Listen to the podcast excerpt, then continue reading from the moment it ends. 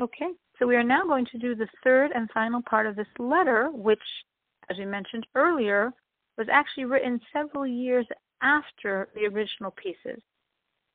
And the Rebbe here, if you remember, yesterday the Rebbe was speaking about prayer as such a special time to have this connection to God and time to meditate on God and bring down His energy to you.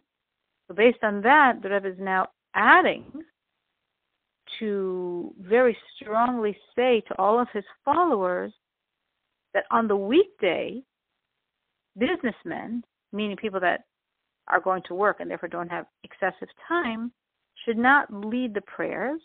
Only people that have the time to pray slowly and at length, who the Rebbe identifies as teachers or people are being supported by their parents, assumedly to be studying the rest of the day.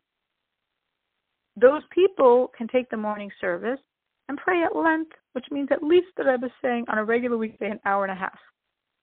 And such a person who's going to devote an hour and a half to the prayers, he should lead the minyan, he should lead the congregation.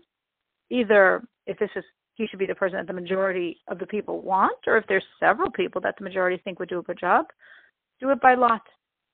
And who should be in his congregation? All such similar people that are able to pray at length just as he and are not going to be distracted because of the people that are rushing.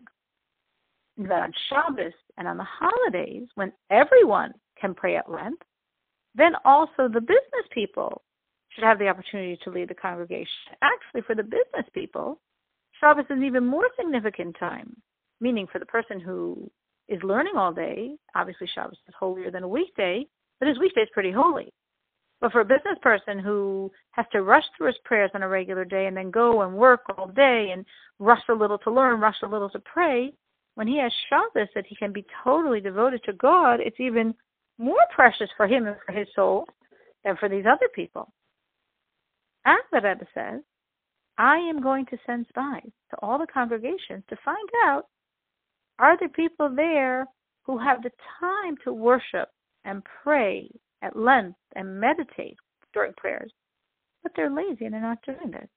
And if someone is like that, when he does come to see me, he's not going to get the warmest welcome. But conversely, someone who really, seriously, earnestly takes the time, again, if he has the time, and he prays sincerely and at length, such a person will be given a very, very warm welcome when he comes.